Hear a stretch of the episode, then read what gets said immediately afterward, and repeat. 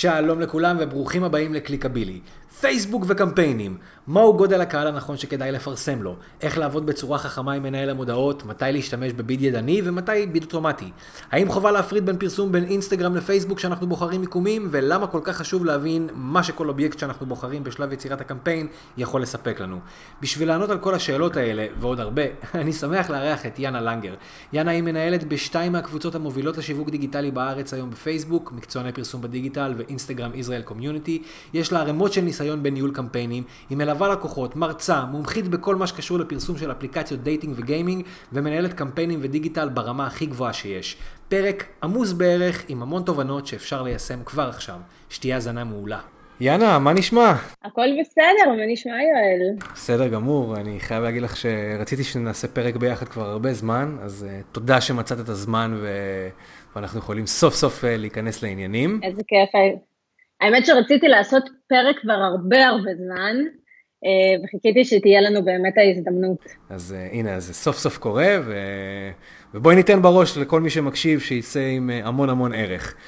אבל לפני שאנחנו מתחילים, בואי, בואי תספרי קצת על עצמך. מה בעצם את עושה? איך נכנסת לתחום של שיווק בדיגיטל? מי זאת יאנה? מי זאת יאנה?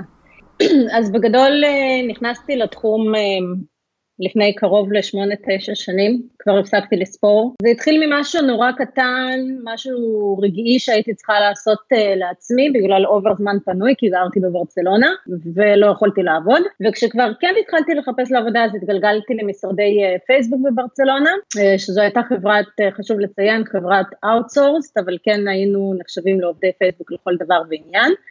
אה, ובאמת שם גיליתי את עולם הפרסום בפייסבוק מאוד בגדול, זאת אומרת אה, נכנסנו מאוד בגדול, אבל נכנסנו פנימה ונתנו תמיכה למפרסמים במגוון אה, סקיילים ומגוון ורטיקלים. מכמה שנים שם התגלגלתי למשרדי פרטנר של פייסבוק, חברה צרפתית שלאחר מכן נמכרה. לחברה אמריקאית, ובסוף התהליך הזה החלטתי לצאת לדרך עצמאית, ואני כבר כמה שנים uh, עצמאית. מנהלת קמפיינים, מנהלת לקוחות, עושה ייעוצים, הדרכות נקודתיות, זאת אומרת, מתעסקת בתחום הזה, אבל כל פעם בפן אחר, שזה מה שכיף, פייסבוק ואינסטגרם. הדגש הוא באמת על פייסבוק ואינסטגרם? כן, אני מאוד ממוקדת פייסבוק ואינסטגרם, לפעמים נוגעת קצת בטוויטר, אבל uh, יודעת שהיתרון הגדול שלי זה שם, ואני מנסה להישאר שם עד כמה שאפשר.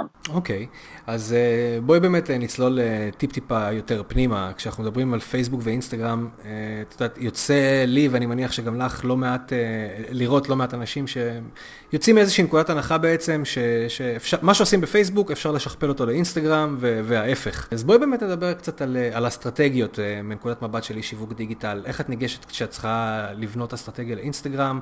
ואיך את ניגשת לזה כשאת צריכה לבנות אסטרטגיה לפייסבוק? מה השוני, מה הקווים הדומים, אה, ואיך בעצם, מה, מה המתודות שאיתם את עובדת? אוקיי, okay, אז קודם כל צריך להגיד בקול רם, שזה נכון שפייסבוק ואינסטגרם הם אותה חברה, אה, אבל מבחינת המפרסם ומבחינת ה user הסופי זה בכלל לא אותה חברה, ולכן השיקול באיך לפרסם ולמי לפרסם צריך להיות שונה.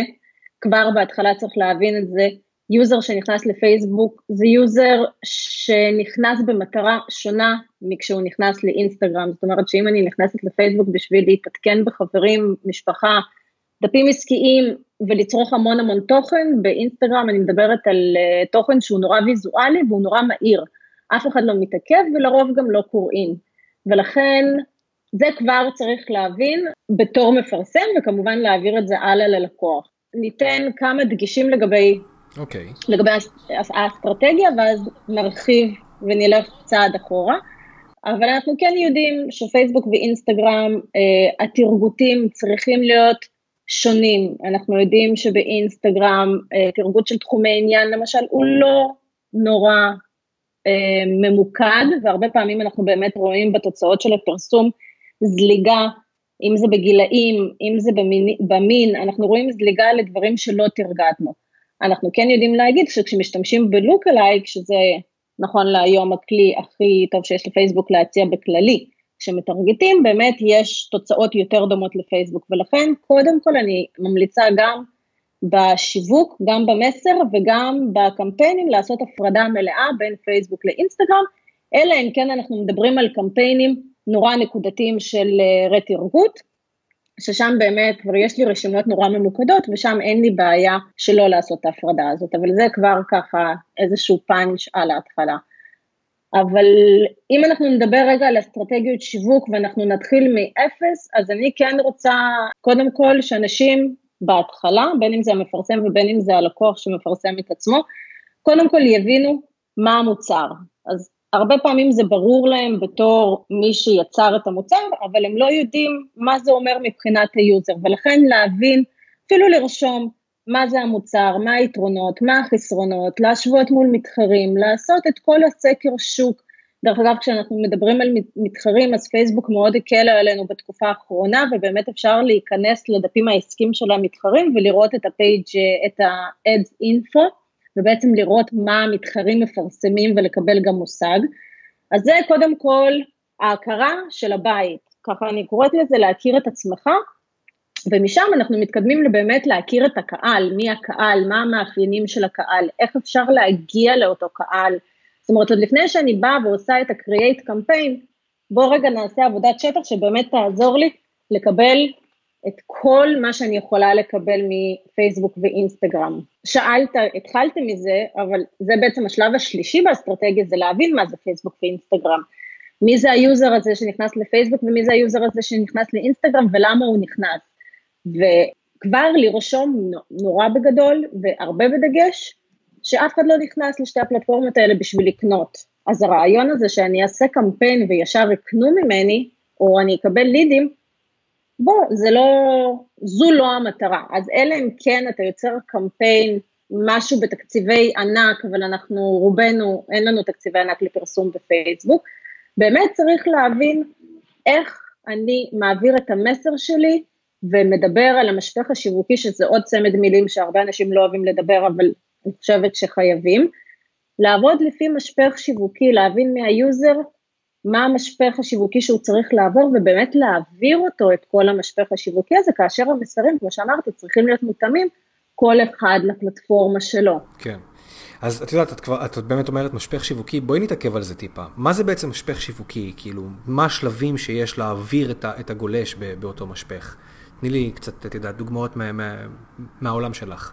אוקיי, okay, אז משפך שיווקי זה קודם כל אה, להבין שבהתחלה אף אחד לא שמע על המוצר שלי ואף אחד לא יודע על המוצר שלי, ולכן קודם כל אני צריכה לעשות הצגה עצמית של המוצר.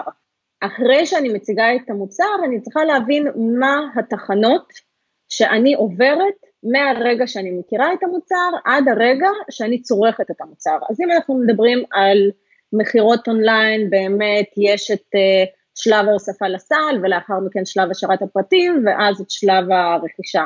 אם אנחנו מדברים למשל על משחקים למיניהם, שזה אחד הוורטיקלים שאני מאוד uh, מתעסקת בהם, או dating, גם, גם שם, קודם נרשמים לאפליקציה, לאחר מכן uh, לרוב יש איזשהו קרדיט שהוא חינמי, ואחרי הקרדיט החינמי שמקבלים אחרי ההרשמה, רוכשים. אז גם כאן, קודם כל חשוב להציג את עצמך, ודווקא פה אני כן הרבה פעמים רואה לקוחות שהם נכנסים לאיזשהו כובע של מנהל שיווק שמתחילים לכתוב את המודעה הראשונה בפייסבוק והם משתמשים במילים נורא גבוהות, כשבסוף מה שהיוזר רוצה, ואני יכולה להגיד את זה די בכל הוורטיקלים, זה שידברו איתו בשפה של פנים מול פנים. זאת אומרת, כמו שאתה תציג את העסק שלך כשאתה תפגוש אותי ברחוב ותגיד לי מה אתה עושה, ככה המודעה צריכה להיות כתובה כבר בשלב של ה branding.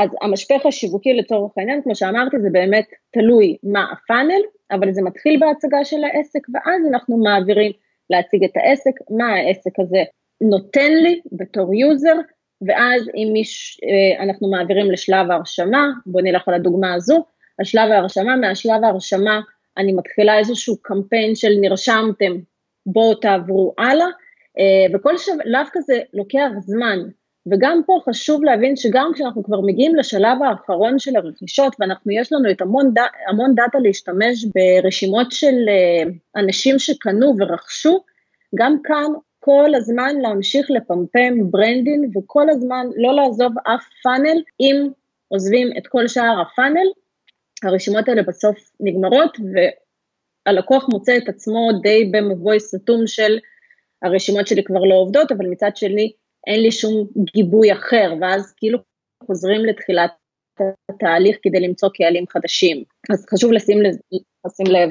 אני לגמרי מסכים איתך, את יודעת מה, אבל אם אנחנו כבר באמת מדברים על, על הנושא הזה, אז בואי ניקח רגע צעד אחורה אה, ולא נדבר שנייה על אסטרטגיה. אה, גם את וגם אני, אנחנו מנהלים, אה, את יודעת, סוכנות לשיווק ואנחנו משרתים לקוחות, ואני בטוח ש... כמוני גם את אה, מגיעה לפגישה עם לקוח, והוא משוכנע מהצד שלו שבשנייה שהוא ייתן לך את המפתחות, אה, נשים את הכרטיס אשראי בפייסבוק ונריץ קמפיין, התוצאות כבר יתחילו להגיע. מה השלב שאת מעבירה את הלקוח שלך, אוקיי, את אותו בעל עסק, בשביל להסביר לו ולהבהיר לו ששנייה, לפני שאנחנו מריצים קמפיין, אנחנו צריכים בעצם לעבוד על, על, על התוכן הזה, אנחנו צריכים לעבוד על המשפך הזה, על השלב הראשון, על ה branding. כי יש פה איזשהו מחסום ש, שלא מעט משווקים דיגיטליים נתקלים בו מול, מול לקוחות. נכון. אז אני חושבת שבתור בעלי מקצוע, מומחים או מקצועיים, או איך שאתה תרצה לקרוא לזה, חשוב כבר על ההתחלה לעשות תיאום ציפיות מאוד מאוד, כמה שיותר אמיתי וריאלי עם הלקוח. זאת אומרת, אם אתה מגיע ללקוח שהתקציב פרסום שלו זה 500 שקלים, אוקיי? והוא עכשיו מצפה לצורך העניין אה, למכור אה, רכב שעולה 300 אלף שקלים, אז אני תמיד אומרת, תשמע, זה לא יקרה, אוקיי? מצד שני, אתה גם מגיע לעסקים שיש להם תקציב פרסום של כמה אלפים או כמה עשרות אלפים, ואז שם באמת יש יותר מרחב פעולה, אבל קודם כל תיאום ציפיות זה נורא נורא חשוב. דבר שני, צריך לדבר עם הלקוח מה יש לו, גם מבחינת הקריאייטיב, אבל בעיקר מבחינת הדאטה, אוקיי? זאת אומרת, כי אם עכשיו אני מגיעה ללקוח חדש ואין לו דאטה, זאת אומרת, הוא לא יודע מי רכש אצלו, או שעדיין לא היו רכישות, או מי ביקר אצלו באתר, הוא בכלל לא יודע מה זה פיקסל, מן הסתם שזה לקוח שצריך להגיד לו כבר שייקח איזושהי תקופה בהתאם לאפשרויות תקציב שלו, לאסוף את כל המאגר הזה, להבין מבחינת הכלים שיש לפייסבוק, להציע, להבין איך אנחנו מגיעים לקהל הזה קודם כל, אבל גם מה האיכות של הקהל, ובעצם על מנת שנוכל להשתמש באותו לוק אלייק מפורסם, אנחנו קודם כל צריכים לבנות את הרשימות. אז חשוב להבין מה, על מה אותו לקוח יכול להסתמך. לא, אני, אני חייב להגיד לך, את יודעת, אני בתקופה האחרונה אה, התחלתי לאמץ אה, אה, שיטות SEO בנושא הזה. כאילו, מה זאת אומרת? ואת יודעת, בדרך כלל כשבן אדם מגיע ל, ל, לקבל שירות של SEO, אז אם אותו ספק SEO מספיק אה, מקצועי, אז הוא אומר לו, תשמע, כאילו, אין מה לעשות, עוד שלושה חודשים, כאילו, אתה רק תתחיל לראות תוצאות. זה לא משהו שאתה תראה אותו מעכשיו לעכשיו. ואני מוצא את עצמי יותר ויותר אה, אה, מאמץ את השיטה הזאת ואומר ללקוחות שאני מתחיל לעבוד איתם, תקשיבו, כאילו, הכל סבבה, הכל טוב, קחו בחשבון שאל תמדדו אותי בחודשיים הראשונים, כאילו, זה ייקח זמן, אנחנו בונים פה תשתית, כאילו, את יודעת, זה לא, אין, אין פה קסם, ו, והמון המון עסקים פשוט לא מבינים את זה, ו, וחבל. נכון, אתה צודק לגמרי, אה, שוב זה נורא תלוי אם יש איזושהי היסטוריית פרסום לפני, כי לפעמים פשוט מחליפים אה, סוכנות ואז באמת זה מקל. כן. למרות שאחד הדברים שאם שומעים אותי, בוא נגיד הלקוח קצה ולא המפרסם, תעשו דברים מהחשבון שלכם, זה מאוד יקל עליכם. אני לאחרונה גיליתי שהרבה פעמים מנהלים קמפיינים שלא דרך החשבון של הלקוח, וזו הייתה הפתעה גמורה בשבילי, אז זו כבר המלצה. אה, מאוד מאוד חמה, אבל באמת, אם יש היסטוריה, זה מאוד מקל. אה, אנשים צריכים להבין שכמו שאמרתי, פייסבוק לא נועד בשביל שאני אכנס עכשיו ואני קונה המון אונליין, אוקיי? אבל גם אני לא נכנסת לפייסבוק בשביל לחפש פרסומת או בשביל לקנות משהו. כן. אז ברגע שאני מזהה כבר חברה שקניתי בה, או אני מזהה איזשהו וידאו שמראה לי בצורה מאוד מאוד יפה מה אותו מוצר, וה... מפרסם גם הצליח לקבוע אה, לתחומי עניין שלי, הוא תפס אותי, אין מה לעשות, אז ברגע שהוא יישאר אצלי בתודעה, אני כנראה כל פעם כשיראה את הפרסומת שלו אני אשים לב, ולכן כבר בשלב ה branding לא שמים תמונות שהן תמונות מאינסטגרם שעשיתי להם screenshot ו... אה, כי זה מה שיש. באמת חשוב להבין ששיווק זה שיווק, כמו שלא נשים בעיתון תמונה שצולמה באייפון, אה, אתה יודע, ללא שום עריכה, זה גם פייסבוק, ומעבר לזה, אה, באמת, אני חושבת שאת, ש, שזו אסטרטגיה נורא נכונה, לא להבטיח תוצאות, אף אחד לא יודע להבטיח תוצאות, ואני יכולה אפילו להגיד לך יותר מזה, שנכון לעכשיו יש לי שני לקוחות dating שאני מנהלת, אחד בארצות הברית ואחד בצרפת, והייתי נורא רוצה שיעבדו להם אותם דברים, וזה לא קורה, אה, זה היה מאוד מקל עליי אם זה עובד, אבל זה גם משהו שאנשים צריכים להבין, שאם יש משהו שעובד לי היום, לא בטוח שזה יעבוד לי מחר, זו מערכת שהיא נורא דינמית, היא משתנה, אה, נכנסים מתחרים כל הזמן, נכנסים מפרסמים כל הזמן, ולכן לא לצפות שזה יעבוד על השנייה הראשונה, זה דברים שלוקחים זמן, וגם לא לצפות שהדברים שעובדים לי יעבדו לי מעתה ועד עולם. לגמרי, את יודעת, את אמרת באמת מקודם, כאילו, אה, אה, דיברת על אותו תקציב של 500 שקל. בואי באמת נדבר, אם אנחנו כבר בעניינים של אסטרטגיה ודברים כאלה, איך אנחנו ממקסמים את התקציבים הנמוכים? איך בעל עסק שאין לו תקציב של, את יודעת, עשרות אלפי שקלים, איך הוא באמת, איך, איך אנחנו כמפרסמים יכולים לעזור לו למקסם את התקציב ולהיות הרבה יותר מדויקים? אוקיי, okay. אז תקציבים קטנים יותר, יש מה לעשות איתם. שוב, תיאום ציפיות מאוד גדול. אבל יש מה לעשות איתם, כי פייסבוק מספקת כלים, קודם כל כלים חינמים, שבעזרתם כבר אפשר להצליח, אני לא אומרת שעל זה אפשר לבנות את כל האסטרטגיית שיווק, אבל זה באמת, זה בהחלט עוזר. אז לקוח כזה, אני קודם כל אתן לו את הדגישים לתוכן. זאת אומרת, יש לך פה עמוד עסקי, אז נכון שכולם בוחרים על החשיפה האורגנית, אבל ברגע שאתה תוכל להבין מה התוכן שמעניין את הקהילה שלך, את אותם לייקים שמבחינתי זה קהל פוטנציאלי לכל דבר ועניין, אה, ברגע שתדע להעביר את המסר בתוכן שלך שיעניין את אותם היוזרים, החשיפה שלך תגדל. ואז ב-500 שקלים כן אפשר לעשות פרסום נכון אה, בקמפיינים שהם יותר זולים מבחינת התוצאות, אם אנחנו מדברים על post engagement ואם אנחנו מדברים על video views, אה, שפייסבוק יצא בכלי מאוד טוב ליצירת וידאו לאחרונה, אז גם המפרסמים היותר קטנים, לא לרוץ על קמפיינים של ישר conversion ו-Website traffic, שאנחנו יודעים שהם יותר יקרים במהות שלהם, אלא באמת לעשות תוכן טוב בעמוד ולהשתמש בפרסום, בבוסטים של פוסטים, אני פותחת סוגריים, לא להשתמש בכפתור של boost של פוסט בלי שעברתם דרך Ads Manager לפני, אז באמת להשתמש בקמפיינים שהם יותר זולים מבחינת החשיפה שלהם, שזה באמת לרוב post engagement, video views וכאלה, וזה גם דרך אגב קמפיינים שאפשר גם משם כבר לצבוע קהלים, שזה מדהים שאנשים לא יודעים את זה, אבל באמת אפשר לבנות רשימות של אנשים שצפו באחוז מסוים מהווידאו, אנשים שעשו איזושהי, איזושהי מעורבות עם העמוד, וזה כבר נותן דאטה שאפשר להשתמש בו אחר כך. לגמרי. אה, אז אם אנחנו כבר, את יודעת, מתחילים לדבר על אה, דאטאות ו-Ads Manager וכאלה, אז בואי באמת נעבור קצת לקמפיינים. את ניגשת היום לקמפיין חדש, מה הדברים ש- שאסור אף פעם לפספס כשבונים קמפיין? קודם כל להחליט מה המטרה. הרבה פעמים אנשים רוצים traffic למשל, אבל עושים post engagement, או אנשים רוצים uh, לידים, אבל עושים video views כי זה קמפיין זול יותר, אז לא, זה לא עובד ככה. אה, צריך להבין מה המטרה של כל, זאת אומרת, מה היכולת של כל מטרה של קמפיין ו- ומה המטרה שלי בתור מפרסמת. אה, ולעשות את התיאום, כי אם אנחנו עכשיו רוצים traffic לאתר, אבל עשיתי post engagement, וכשאני לא רואה שיש לי traffic לאתר, אני נורא, אני כאילו אומרת פייסבוק לא עובד, אבל לא, הוא, הוא עשה את מה שהוא היה צריך לעשות. אז קודם כל לבחור את המטרה הנכונה, זה דבר ראשון. דבר שני... sorry שאני קוטע אותך, אני רק רוצה להוסיף, כאילו אם אנחנו כבר מדברים על זה, ש... ש... קודם כל, ברור שמה שאת אומרת זה נכון, גם פייסבוק מציגה הרי לאותו פלח אוכלוסייה מסוים ש, שיש לנו בטרגוט, כאילו, כאילו פשוט מציגה את המודעה בצורה אחרת. זאת אומרת, אם יש לי קהל של 100 אלף איש לצורך העניין, אה, פוטנציאלי, אה, ואני בוחר traffic או אני בוחר engagement, לא אותם אנשים יראו את אותו קמפיין. נכון, נכון.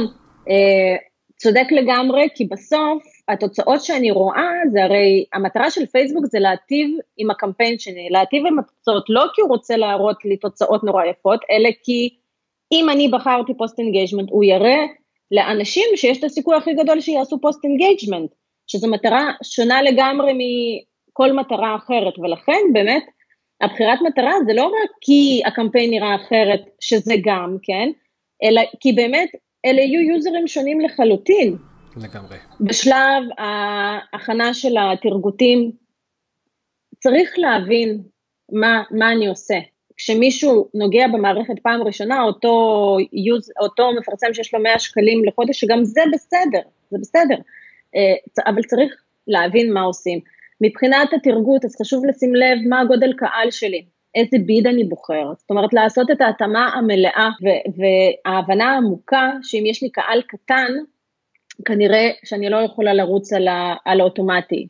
אם יש לי קהל גדול, אז צריכה להיות התאמה של תקציב, ובאמת אה, לשים לב שפייסבוק הולכים לשנות אה, את התקציב ברמת העצת, וזה דברים שכבר צריך להתחיל לתרגל מעכשיו. אז את בעצם די ענית על שאלה שרציתי לשאול אותך, מתי באמת היית משתמשת בביד ידני, ומתי היית אה, נותנת למערכת לרוץ על ביד אוטומטי?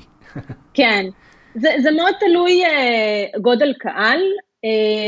מאוד מאוד לפעמים אני משתמשת בזה כשזה תלוי אה, תוצאה, כי לפעמים הלקוח אומר זה מה שיש לי ולפה אני מוכן, ואני פשוט, בשביל להראות לו האם זה יעבוד או לא יעבוד, אז אנחנו מנסים, ואם אנחנו רואים שזה לא עובד זה אומר שכנראה השאיפה שלו לא ריאלית, אבל זה לגמרי נותן לי אפשרות ללקוח להגיד זה התוצאות וה, והשאיפות שלך לא ריאליות, שזה בסדר גמור.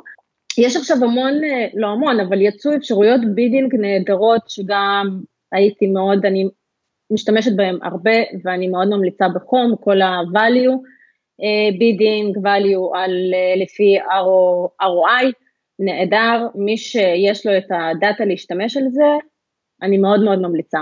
כן, חופשי. אה, אני באמת רציתי לשאול בנושא הזה, את יודעת, של ה targetים. לא פעם אה, בן אדם מגיע, מתחיל לפרסם, מתחיל לבנות את הקהלים, מכניס תחומי עניין כאלה ותחומי עניין כאלה, וכולם על פניו רלוונטיים לו, ואז הוא מגיע למצב שיש לו 800 אלף איש, מיליון אנשים בקהל הפוטנציאלי. מה הגדלים המדויקים שהיית ממליצה לעבוד איתם, בקהלים גדולים, כשהם לא ברשימות? זו שאלה שאין לי תשובה חד משמעית עליה. כי למשל אה, בארצות הברית אני כן אה, רוצה לעבוד עם קהלים של אה, מעל שני מיליון, שלושה מיליון, אם יש לי את האפשרות. מצד שני, לפעמים אני גם רצה על קהלים של 14 מיליון, כי ניסיתי ואני יודעת שזה עובד. אני יודעת שבישראל זה מספרים שהם פחות ריאליים. זאת אומרת, אם אני יוצרת lookalike, אני מגיעה לרוב לכמה מאות אלפים.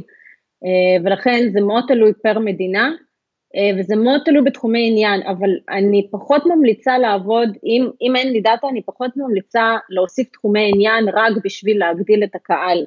אה, קמפיין יכול לרוץ, לא לאורך זמן, אבל עצת יכול לרוץ גם על 40 אלף, ואני רואה את זה ממש בימים אלה.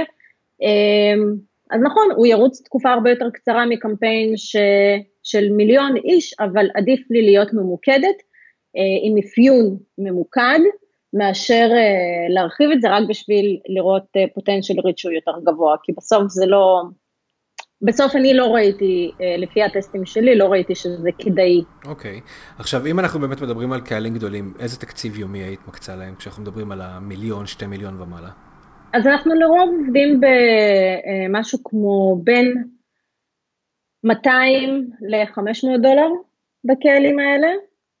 אה, כמובן שזה תלוי מה המטרה, אבל אם לצורך העניין אני מדברת על אה, הרשמה באפליקציה dating, אז לרוב אנחנו נוטים לבין 30 ל-90 דולר, לא, uh, להרשמה ראשונה, אוקיי? ל-FTD, uh, ולכן לשים תקציב של 100 דולר זה לא ריאלי, אה, בדרך כלל אני שמה פי שלוש, פי ארבע ממה שאני מצפה שיעלה לי ה-FTD. אז זה בדרך כלל הנוסחה שלי. אוקיי, okay, בסדר גמור. עכשיו תגידי, את יודעת, אנחנו מדברים הרבה על לוקלייקים ודאטאות ודברים כאלה, אה, אבל בואי, אני רוצה רגע להקשות עלייך. מגיע אלייך עכשיו עסק, אין לו דאטה קודמת, צריך להתחיל, את יודעת, הכל מאפס. אה, לא יודע, coacherית שעכשיו סיימה את לימודי הקואוצ'ינג שלה והיא רוצה להתחיל להיות עצמאית בתחום. מאיפה היא מתחילה בכלל? אוקיי, אוקיי. אז קודם כל זה לא, אתה לא מקשה עליי כי ממש בימים אלה יש לי כמה לקוחות כאלה, אה, כי באמת אה, אנשים לא מבינים את כוחו של דאטה וגם יש לצורך העניין לקוחה שהיא כבר כמה וכמה שנים בתחום ועדיין אין לה דאטה, זאת אומרת היא לרגע לא חשבה לקחת ולשים את הפרטים של אנשים שרכשו את המוצר שלה לאורך השנים, לשים אותו באיזשהו קובץ ממוקד ולהבין מי אותם אנשים, אז זה, זה משהו שקורה כל הזמן. עכשיו גם האנשים האלה קודם כל נבין מה הנכסים הדיגיטליים שלהם, אוקיי? האם יש אתר? אם יש אתר פיקסל זה, אני לא נוגעת בקמפיינים של traffic, אה, אם אין פיקסל באתר ברגע שיש אתר, זאת אומרת זה לא, זה לא קורה אצלי. אה, גם אם אנחנו עושים קמפיינים נורא נורא קטנים, הפיקסל שם, כי הפיקסל צובע, הפיקסל יודע חשוב שהוא יהיה שם. זאת אומרת, זה לא פוגע בי וזה רק יכול להוסיף לי. אה, אז אנחנו באמת מתחילים מדברים שהם נורא פשוטים, מדברים יותר בסיסיים כמו תחומי עניין, כמו קטגוריות של פייסבוק, ויש דברים באמת שאפשר, שאפשר, אה, איך אני אגיד את זה, אמ, לצאת, מה, לצאת מהקופסה, אוקיי? סתם לדוגמה, לקוח dating, אני כל הזמן חוזרת כי זה הלקוחות הגדולים שאני מנהלת ואני חושבת שמשם אני יכולה להסיק את רוב המסקנות כי באמת יש לי תקציב testing מאוד גדול שם. אבל סתם לדוגמה, לקוח dating, אז נכון שזה גברים, וכאילו לרוב זה גברים, ונכון שזה גילאים, ולר... ויש לי גם קטגוריות של dating ו online dating, dating. אה, אבל בשביל להגיע לקהלים חדשים, תמיד צריך לחשוב, רגע, בואו נראה איך עוד האנשים האלה, מה, מה מיוחד בהם. או איזה עוד אנשים יכולים לצרוך את המוצר שלי שאולי הם לא לגמרי נכנסו לקטגוריה של online dating של פייסבוק. ואחד הדברים שבאמת ניסינו, זה למשל אה, frequent flyers, זאת אומרת שזה אנשים שמטיילים המון, וביחד עם ה target, עם התרגות חובה של פייסבוק לדייטינג, שזה סינגל או unspecified, זה בעצם כנראה גברים רווקים אוקיי? שמטיילים המון, ואולי יש להם זמן פנוי. והם uh, פותחים את הטינדר איפה שהם מגיעים. והם פותחים את הטינדר באיפה שהם מגיעים, uh, שזה לגיטימי לגמרי, אתה יודע. אם אני עכשיו מגיעה למדינה זרה ואני לא מכירה אף אחד, יכול להיות שאני ארצה לחפש איזושהי חברה, אני נשואה, אז אני לא מחפשת חברות בטינדר, אבל uh, אתה יודע, זה כמו שאני אחפש מסעדה, אז כל אחד מחפש מה שהוא רוצה, אבל באמת, המחשבה הזאת של, זה לא רק גברים שמחפשים בחורות ב, ב, אתה יודע, ברגיל שלהם. זאת אומרת, צריך באמת לצאת מכיוון, אה, לחשוב מחוץ לקופסה. אז באמת נשתמש בתחומי עניין, אנחנו נעשה תחומי עניין לפי קטגוריות על מנת באמת שנדע להשוות, כי לצערי בפייסבוק אין את האופציה נכון לעכשיו לראות לפי תחום עניין מה עבד לי הכי טוב, איזה תחום עניין עבד לי הכי טוב, ולכן אני אחלק את זה לקטגוריות, כל ad set יהיה עם קטגוריה נפרדת, אה, ולאחר מכן מתחילים לאסוף את הדאטה, מתחילים מווידאו, לאסוף את הווידאו, כבר דיברנו על זה, מתחילים אם יש לי קנבאס, שזה כלי נהדר למובייל ורוב ה traffic בפייסבוק אם היא מובייל, אז גם משם אפשר לאסוף קהל, וכל הדברים האלה מביאים לכך שבאמת בסוף יש קהל, באמת בסוף יש דאטה שאפשר להתחיל לבנות lookalikeים, אז יש כאלה שעובדים יותר טוב, יש כאלה שעובדים פחות טוב, אבל זה לגמרי מאפשר לבנות איזשהו תהליך. של איסוף, אה, של איסוף דאטה. כן, עכשיו, כשאת בעצם אה, ניגשת לקמפיינים כאלה, את גם מלווה אותם מהצד של, ה, של היצירת תוכן בעמוד העסקי? זאת אומרת, זה שני דברים שמבחינתך חייבים לבוא ביחד, או שקמפיינים זה להיות מוכוון קמפיינים, ותוכן זה, זה, את יודעת, בנישה משל עצמו? לרוב כן. אני כן מדגישה שאני לא, אה, אני לא איש תוכן, אני לא אשת תוכן, ואני לא, לא רוצה להיכנס לכובע הזה. אה, אז אם מדובר בתוכן שלא דורש התעמקות מעמיקה ב... אתה יודע, אם זה עכשיו לא רופא שיניים, או... זאת אומרת, זה מאוד, זה מאוד תלוי בתוכן, אבל כן, אם אנחנו מדברים על אפליקציות, על dating, או על gaming, אה, אוקיי, שכל ה... שזה דברים שהם נורא, שאני מכירה, ואני גם, נגיד gaming, אני צורכת לפעמים, אז זה דברים שאני באמת יכולה לעזור ולתת את ה insight שלי, במיוחד שאני גם מכירה אה, מתחרים אה, דרך עבודות שונות ומשונות שעשיתי, אז אני כן נותנת insights, אה, אני כן נותנת דגשים, אבל אני לרוב לא יוצרת תוכן, אלא אם כן זה משהו שהוא נורא ממוקד. אה, שגם, דרך אגב, באינסטגרם, גם שם אני מעבירה הדרכות על ויזואליות, אה, על ויזואליות, אבל אני לא הולכת ומצלמת ועורכת אה, תמונות. זאת אומרת, אני חושבת שזה משהו שאמור לבוא מאיש מקצוע או מהלקוח עצמו. אבל באשר לשאלה שלך, צריכה להיות איזושהי התאמה בין קמפיין לבין התוכן, כי הדברים האלה קשורים אחד לשני. אה, לא הייתי מעלה קמפיין לעמוד שהוא ריק מתוכן לצורך העניין. אני לא יודעת להגיד את זה בפה מלא, כי אין לי איזושהי גושפנקה מהצד של פייסבוק, אבל ראיתי שהקמפיינים האלה עובדים פחות טוב, ומבחינה הגיונית, כי אני יודעת שלפייסבוק נורא חשוב, חשוב ה-user experience בפלטפורמה, אני נוטה לחשוב שכן יש לזה איזושהי השפעה על הקמפיין, ברגע שהאלגוריתם של פייסבוק מזהה שהעמוד ריק מתוכן, או שהפוסט האחרון פורסם, לא יודעת, לפני כמה חודשים.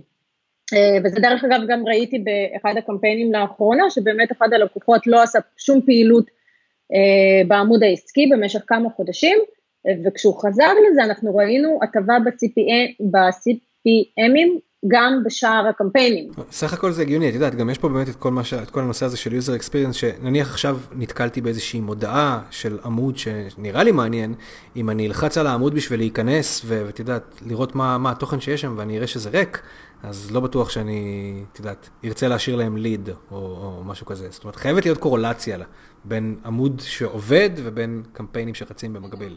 לגמרי. זה אפילו, אני אפילו אקח אותך צעד קדימה, אבל, אה, ושוב, אני מדברת פה על, אה, לא על קונספירציות, אבל אני מדברת על דברים שאני מרגישה, אוקיי? ואני נטו אומרת שזו הרגשה שלי, אה, אבל אני יודעת, קראתי בחלק מה, מהבלוגים שגם פייסבוק יודעים למדוד כמה זמן אני מתמהמהת על איזשהו פוסט. וגם לפי זה הוא מבין מה מעניין אותי יותר ומה מעניין אותי פחות. אז אם אנחנו גם רגע נעזוב את הקמפיינים, אבל אם פייסבוק מגלה שעשיתי לייק לאיזשהו עמוד, אבל במשך כמה פעמים ראיתי את הפוסטים שלהם ולא יצרתי או לא התמהמהתי על הפוסט, אני פשוט אפסיק לראות את זה. ולכן זה גם משהו שחשוב להבין, ה-user experience זה לא סתם, אמ, זה לא סתם סיסמה, כי מבחינה, הרי בוא, פייסבוק רוצה שיוזרים ייכנסו לפלטפורמה כמה שיותר. אם הם יראו תוכן שהוא לא נכון להם או לא מעניין אותם, הם פשוט לא ייכנסו לפלטפורמה הזאת ובסוף מי שיפגע מזה זה פייסבוק. ולכן אני כן מאמינה ש-user experience זה אחד הפרמטרים הכי חשובים שפייסבוק מסתכלים עליהם, גם במודעה וגם בעמוד. כן, את יודעת, את אומרת שאת אה, מתעסקת הרבה עם dating ו gaming, שזה אפליקציות ועולמות שהם קצת שונים מעולמות של אה, יצירת לידים, ואת יודעת, למכור עכשיו דרך החנות ב e-commerce ודברים כאלה. אה, מה, מה ההבדלים המשמעותיים כש, כשאת ניגשת לקמפיינים מהסוג הזה, לבין קמפיינים מסורתיים יותר לבעלי עסקים, את יודעת, שרוצים למכור את השירות שלהם? כן, אז תראה, גם, גם הוורטיקלים האלה הם שונים אחד מהשני. אז gaming לרוב זה משהו שהוא fun ונועד אה, להעביר את הזמן. אה, לפעמים יש פן של אה, תחרותיות, אוקיי? אה, צריך להבין מה המוצר ומה הוא מציע, גם ברמה של, אה, גם ברמה של המשחק, אפילו לשחק איתו קצת.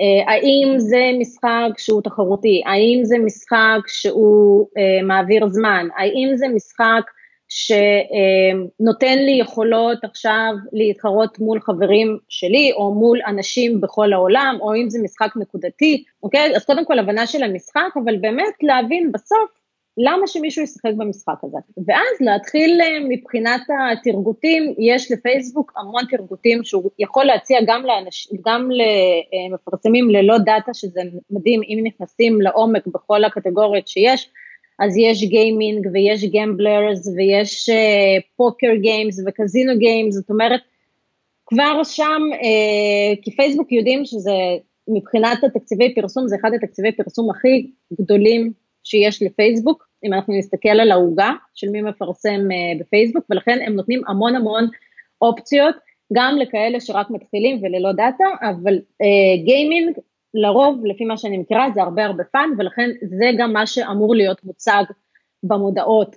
אה, אז אנחנו משתמשים בהרבה צבעים, לרוב זה יהיה משהו מאוד מאוד צבעוני. אנחנו משתמשים בווידאוים מתוך המשחק עצמו, זאת אומרת בשביל להראות מה זה המשחק, ואחד הכלים האחרונים שיצאו לפייסבוק זה באמת ליצור בצורה דינמית איזושהי הצגה מתוך ה... אה, זאת אומרת, לא ליצור וידאו ולפרסם וידאו, אלא ממש מתוך המשחק לקבל מין preview של המשחק.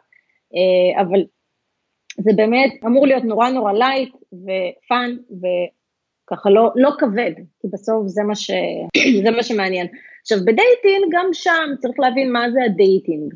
יש אפליקציות שהמטרה שלהן זה שזה שאנשים ייפגשו, יש אפליקציות שהמטרה שזה יישאר רק אונליין, יש אפליקציות שגם אחד הסקנדלים הכי גדולים של פייסבוק היה שיש אפליקציות גם לגברים נשואים שמעוניינים אה, לראות גם דברים אחרים, אוקיי? אז גם ב dating צריך להבין שדרך אגב הם ממשיכים אה, להפעיל קמפיינים והכל בסדר, כן? אה, נקודה ל policy של פייסבוק, אבל צריך להבין מה ה dating ומה, ומה הוא נותן, ואז בהתאם לכך גם להעביר את המסר. אז אם זה fun זה fun, אם זה משהו שנשאר אונליין, בקריאייטיב זה אמור, סליחה, בקריאייטיב זה אמור לבוא לידי ביטוי, Uh, הרבה פעמים מה שעובד ב dating זה להראות באמת את מגוון הפרופילים השונים שיש באפליקציות. חשוב ב dating ספציפית להכיר את העולם הזה לעומק, כי יש כללים מאוד מסודרים ל dating, לא כל אחד עכשיו יכול לבוא ולהתחיל uh, לפרסם אפליקציות dating,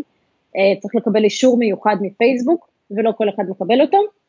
וגם אז יש כללי תרגות, זאת אומרת חייבים בריליישנשיפ לטרגט סטטוס מסוים ו-interested in משהו מאוד מסוים, שפה מאוד נאותה, אה, תמונות מאוד ראויות לפרסום, אה, ואנחנו כן יודעים שלא כל האפליקציות עומדות בתנאים האלה, ולכן אם אתם לא רוצים שיסגרו לכם את החשבון או את כל ה business manager, אה, מי שעושה צעד בפרסום של dating חייב ללמוד מה זה אומר מבחינת הכללים. כן, זה, זה כאילו סרט אחר לגמרי, כל התחום הזה, מהפרסום. זה סרט אחר לגמרי, וגם הרבה פעמים מפרסמים את אותה אפליקציה, נגיד בארץ ונגיד במדינה אחרת, חייבים להכיר גם את המנטליות של המדינה האחרת. אני יכולה להגיד לך ש... אני למדתי על בשרי, אה, פרסמנו תמונה עם דגל עם בחורה ודגל אמריקאי, זה היה 4th of July או משהו כזה, אני כבר לא זוכרת, אה, וקיבלנו פידבק מאוד מאוד שלילי על אה, זה שההצדעה לדגל הייתה ביד שמאל ולא ביד ימין. אוקיי. Okay. אני לא שמתי לב לזה, ומאותו רגע אני פשוט, אם עכשיו יש לי מדינה חדשה, אני כן עושה מחקר קצת על המנטליות או על החוקים או על החגים, כן, כן, וזה היה, היה מקום לא נעים להיות בו, אז נכון שאני לא יודעת את ה... את הדברים האלה, אבל אפשר אפילו לשאול את, ה, את הלקוח עצמו, האם יש איזה שהם דגשים, האם יש איזה דברים שחשובים לכם, אה, האם אתם יודעים שמניסיון העבר שלכם שתמונות כאלה או תמונות כאלה היו יותר או פחות טובות, או קיבלתם פידבקים שליליים על משהו נורא ספציפי, אה, כן, כן, אז חשוב לשים לב לזה גם. לגמרי, אני יכול להגיד לך שמהניסיון שלי אה, הייתה לי חוויה דומה, זאת אומרת, לא, את יודעת, לא מבחינת תמונות, מבחינת טקסט, כאילו, את יודעת, אה, קמפיין ש, שרץ גם אה, בארץ וגם בחו"ל. בארץ אנחנו מכירים את הסלנג, הכל סבבה, הכל מגניב. ניסינו לעשות לזה תרגום ל, ל, לאנגלית, לארה"ב, לא התקבל בברכה, והיינו פשוט צריכים לחפש את הסלנג שרלוונטי, את יודעת, לשפה שלהם, כאילו, אי אפשר לצאת מנקודת הנחה שמה שעובד פה יעבוד שם, כאילו אסור לצאת מנקודת הנחה כזאת. לגמרי, in your mother כזה. כן, משהו כזה. לא, לגמרי דברים שדורשים uh, מחקר. יאנה, אני רוצה רגע להחזיר אותך לתחילת השיחה, דיברנו על התנהגויות שונות אה, לגמרי בין אינסטגרם לפייסבוק. באינסטגרם אנשים באמת נכנסים, אה, הפלטפורמה היא הרבה יותר אינסטנט, אנשים נכנסים לצרוך תוכן שהוא שונה לגמרי מפייסבוק. אה, את יכולה לתת לנו איזשהו, איזושהי דוגמה על איך לייצר תוכן נכון לאינסטגרם, שאת יודעת, באמת נותן ערך וגם מספק תוצאות? כן. אז תראה, דיברנו על זה שבאמת אף אחד לא נכנס לא לפייסבוק ולא לאינסטגרם בשביל לקנות, או לפחות לא במודע. אה, ואחד הדברים שבאמת אה, חשוב לשים לב אליהם באינסטגרם זה הוויזואליות.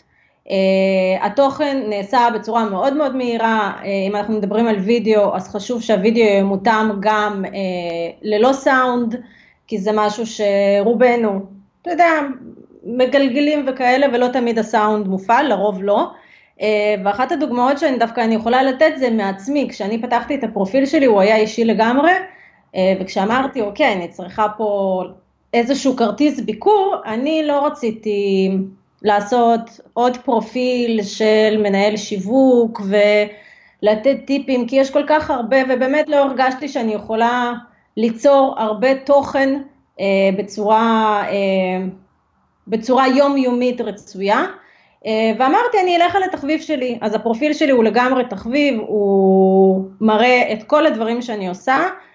בכל הקשור לספורט, ובאמת זה לא בא ממקום למכור, כי אני לא מאמנת כושר ואני לא יכולה לאמן אף אחד, אז אין לי שום מטרה, והוא באמת נטו תוכן ויזואלי, אה, ומה שיצא זה שאנשים פשוט התחילו לבקש ממני אימונים אישיים.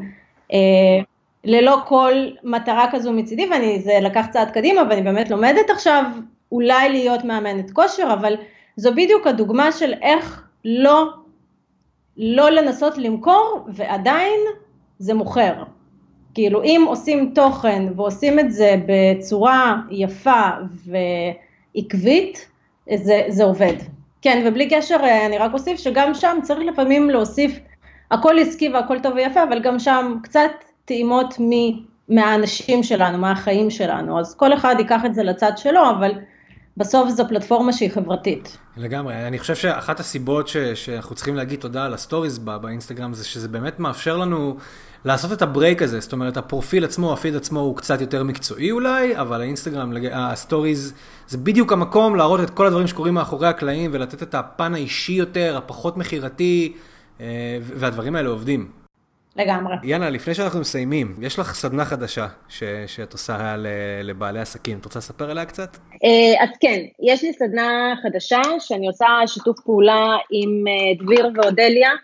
בעצם מה שהמטרה שלנו היא באמת אה, לפנות לקהל שאין לו תקציב גדול, אותם 500 שקלים והם לא ישלמו מעבר ל-500 שקלים עוד 1,000 או 2,000 או 3,000 לעכשיו. איש מקצוע שיעשה בשבילם אה, קמפיינים או תוכן בפייסבוק ובאינסטגרם, יצאנו מנקודת הנחה שאותו מפרסם עדיין יכול להרוויח אה, מפרסום בפייסבוק ובאינסטגרם ומשימוש בפלטפורמות האלה, ולכן מה שיצרנו זו סדנה של יום אחד, שבסדנה הזו אנחנו גם מלמדים איך משתמשים באינסטגרם ומה היכולות של האינסטגרם ומה ה-best practices באינסטגרם, דביר מעביר סדנה אה, על איך יוצרים קריאייטיבים מושכים לעין, לא דיברנו על זה, אבל מן הסתם שהדבר הראשון שצריך להיות בכל קמפיין זה image אה, או וידאו שמושכים את העין, אז הוא באמת בא ומלמד איך בעזרת אפליקציות שונות באייפון ובגוגל אפשר לעשות את זה, אה, ואני מלמדת על איך לבנות קמפיינים בפייסבוק דרך ה-Ads ולא דרך בוסט פוסט, אה, ובאמת במטרה שכשמישהו יוצא מהסדנה הזו, הוא יוכל לקחת את האייפון שלו, לשים, לצלם תמונה, לערוך אותה, להיכנס לאינסטגרם, לתפעל אותו נכון, להיכנס לפייסבוק, לתפעל אותו נכון, ובהתאם לכך גם לבנות קמפיינים. אז אה, זאת המטרה בעצם לתת את כל הכלים לכל אחד מאיתנו שרוצה להשתמש בפייסבוק ואינסטגרם. מושלם, אז כל מי שמתעניין בסדנה אה, מוזמן לפנות ליאנה. יאללה, אני חייב להגיד לך שהיה לי כיף גדול, אה, מעשיר מאוד, אני בטוח שנתנו המון ערך למי שמאזין, ותודה רבה לך. תודה, היה לי כיף גדול, ואני תמיד uh, אשמח לעזור, אני עונה לשאלות בקבוצת uh, המפרסמים בדיגיטל של אורפי אלקוב, ואני גם די זמינה, אז אם יש שאלות או תהיות או פידבקים, אני פה. תענוג. יאנה, המון תודה. זהו. הגיע לסיומו עוד פרק של קליקבילי, אני מקווה שנהניתם. אתם כמובן מוזמנים אה, לעשות subscribe גם ב iTunes, גם בספוטיפיי, גם ב Stitcher, בכל פלטפורמת פודקאסטים שאתם שומעים. אה, לעשות subscribe ביוטיוב, לעקוב אחריי באינסטגרם ובפייסבוק, יואל דורון מדיה דיגיטלית, להיכנס לבלוג, יש המון המון תכנים מעניינים. עד לפעם הבאה, ביי בינתיים.